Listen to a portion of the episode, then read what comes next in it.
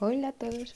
Bueno, yo soy Lexi y este va a ser un podcast donde yo hable sobre qué es lo que opino, porque de diferentes cosas sobre mi vida. Sobre todo es para que yo pueda expresarme y no sé si te gusta, pues me sigues y sigues viendo mis contenidos porque va a ser muy variado o me dices de qué quieres que hable o de qué quieres que opine.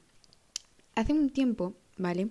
Yo fui a un psicólogo y el psicólogo me dijo que al ser hija única, pues entonces a veces tenía tendencia como a guardarme mis cosas para mí misma.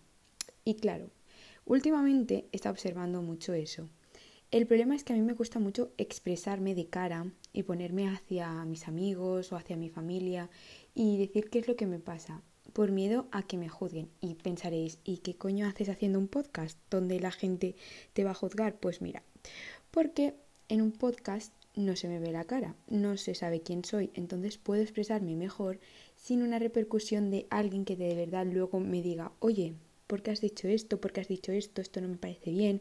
Que sí que lo pueden hacer igual, ¿sabes? Pero no es a la cara, no saben quién soy, no me va a repercutir en mi vida familiar porque tampoco nadie sabe que estoy haciendo esto. Así que, bueno, pues esto va a ser, si te gusta mi...